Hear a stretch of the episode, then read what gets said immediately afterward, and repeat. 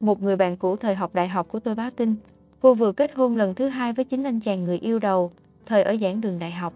Tôi còn nhớ láng máng anh chàng ấy, cao gầy, đi xe máy cũ và mặc áo sơ mi kẻ, vẻ ngoài không có gì nổi bật. Tôi hỏi, đám cưới trước bạn làm đình đám lắm, của ba bốn nơi, từ Hà Nội về đến quê dâu quê rể. Thế còn bây giờ, sao không mời nhiều?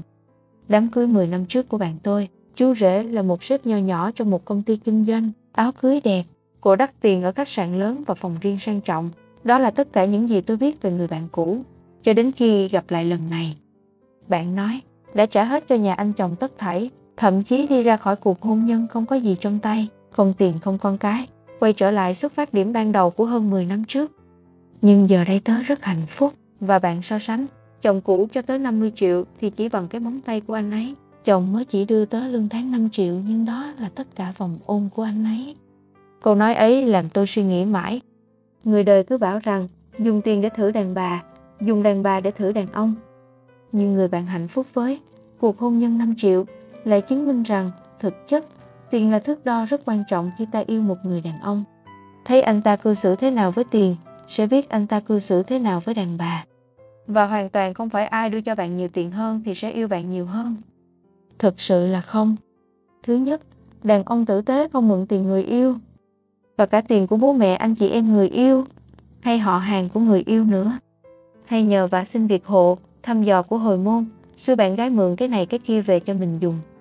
Dù thực tế, rất nhiều người đàn ông và cả phụ nữ nữa nghĩ rằng đã yêu thì tiền không thể nào so sánh với tình cảm. Tình yêu chân chính đáng lẽ sẽ phải được trân trọng hơn bất cứ một khoản tiền nào mới đúng. Nhưng đó là một điều lý tưởng hóa, là một sự trân trọng có điều kiện. Bởi cho dù bạn thật trân trọng mối quan hệ, không quá quan trọng tiền bạc, bạn vẫn cứ phải sống trong một xã hội mà ông chồng nào đưa hết lương tháng cho vợ là yêu vợ.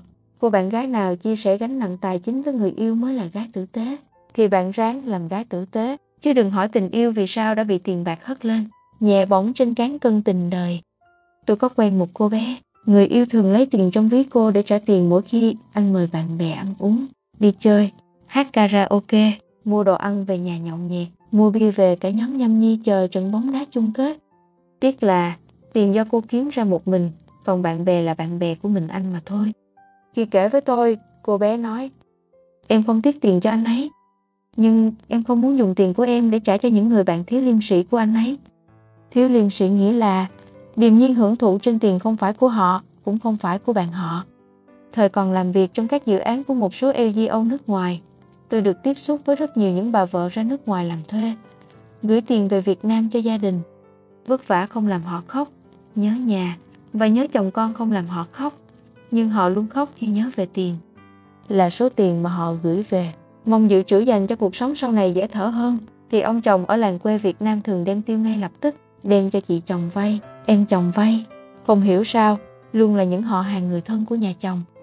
Và những người đàn bà lặn lội kiếm tiền đã vật vả khóc không phải vì tiếc tiền, mà họ tiếc công sức và tiếc tình yêu cùng niềm tin.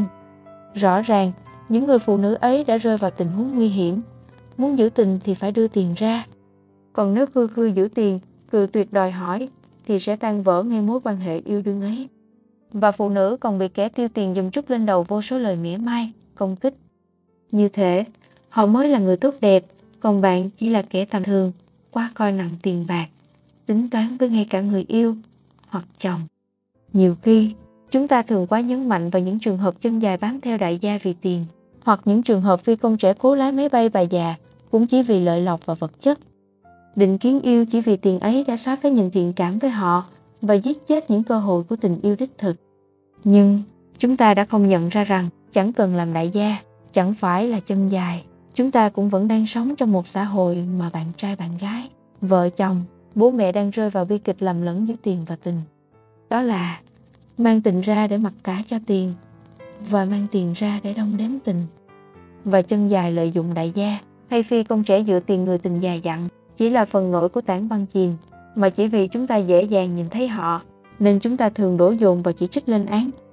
Thực chất, phần đông chúng ta đang để cái mớ lùng bùng tình tiền của cá nhân ta dưới nước mà thôi. Chứ ta chẳng phải là nhờ nghèo hơn, xấu hơn mà không phải đối mặt với những tình nhân đào mỏ hay những bà vợ than tiền. Chừng nào xã hội còn sống bằng lý lẽ của chồng công vợ, trọng nghĩa khinh tài, Và tiền anh cũng là của em, tiền em cũng là của anh thì chừng đó. Còn chỗ cho những kẻ vừa lợi dụng được tiền của vợ, vừa lên giọng đòi hỏi dạy dỗ vợ phải biết điều. Và còn chỗ cho những chàng người yêu vay tiền quên trả, xui bạn gái đi nhờ vả họ hàng nhà cô ấy giúp mình. Lại còn nói rằng, thế mới là yêu. Thứ hai, nói gì với Mr. Money. Một lần, có một anh chàng bảnh bao vì hâm mộ mà mời tôi ăn tối. Tôi vẫn ăn mặc giản dị bụi bặm với đôi giày vải, còn anh chàng xuất hiện bóng bẩy với ngoại hình lịch thiệp. Chỉ vì quán ăn ngon cuối tuần quá đông khách, anh chàng đành cùng tôi ngồi chờ gần nửa tiếng ở ngoài cửa quán. Trò chuyện khi đó giúp tôi hiểu ra rằng anh chàng chọn quán này vì đó là quán quen của anh ta, không thu phí đổ xe ô tô, luôn có chương trình giảm giá, đồ ăn hợp khẩu vị của anh. Và vì thế, anh dứt khoát chờ, chứ không cùng tôi đi sang quán ăn ngay đối diện. Dù với tôi, cũng chỉ là một bữa tối, tôi chỉ quan tâm tới người sẽ ăn cùng tôi. Câu chuyện ta sẽ nói với nhau, còn ngồi đâu, ăn gì không quan trọng. Trong khi người đàn ông kia lại quan tâm tới việc quán nào hoành tráng hơn, giá cả hợp lý hơn và rõ ràng. Anh ta để ý tới giá trị chứ chẳng quan tâm tới cảm nhận của tôi. Bữa ăn bắt đầu một cách tẻ nhạt, bởi trong lúc tránh đám đông len lỏi tìm chỗ ngồi, tôi đã vô ý đá nhẹ vào chân anh chàng. Và khi ngồi xuống chờ món, anh ta mồm nói chuyện với tôi, nhưng tay luồn xuống gầm bàn lấy giấy ăn kỳ cục lau vết bụi mà tôi đã vô ý quệt vào giày da bóng loáng của anh ta. Hình ảnh một người đàn ông ngồi trước mặt đàn bà, nhưng lại cho tay xuống gầm bàn lén lúc làm một cái gì đó. Cảm giác thật tệ.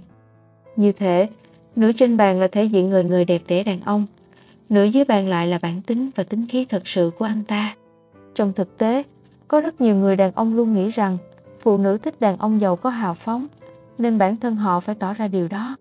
Họ sẽ đi đôi giày đắt giá hơn mức chi tiêu mà họ có thể kiếm được. Họ sẽ đi làm 2 năm chỉ để đổi chiếc xe máy tay ga hoặc đắt tiền hơn. Họ sẽ luôn tặng hoa mồng 8 tháng 3 bạn chỉ bởi số tiền mà họ định dành cho bạn, chỉ mua mỗi hoa là còn coi được. Nhưng bản chất thật sự của đàn ông sẽ bộc lộ ra dưới gầm bàn khi bạn không phải người tình chờ họ ở nơi họ hẹn, mà bạn chờ họ ở nhà trong vai một bà vợ.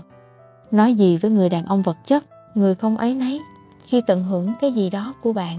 Người hỏi vay trăm triệu ngay sau khi yêu nhau 3 tháng, lấy cớ là phát triển sự nghiệp cho tương lai cả hai ta sau này. ai em nó rít đi Em chưa sẵn sàng. Một câu tiếng Anh ngắn gọn để giảm nhẹ sự trần trụi của lời cự tuyệt. Em chưa sẵn sàng có tiền trong ví. Em chưa có đủ tiền cho dự định của anh. Hơn nữa, em chưa sẵn sàng để đầu tư tình yêu và tiền bạc vào người đàn ông như anh. Vì em chưa cảm nhận được trách nhiệm của anh, kế hoạch lâu dài của anh, sự an toàn của anh. Vì anh giống như người có thể quan hệ ngắn ngủi qua đường, không thấy có gì hứa hẹn tương lai lâu dài, ngoài hứa hẹn khoản nợ lâu dài. I am not ready. Hãy nói rằng bạn chưa sẵn sàng để ôm lấy một mối nguy cơ tài chính mang hình dáng đàn ông. Bạn cũng không sẵn sàng trở thành chủ nợ hoặc trở thành môi giới.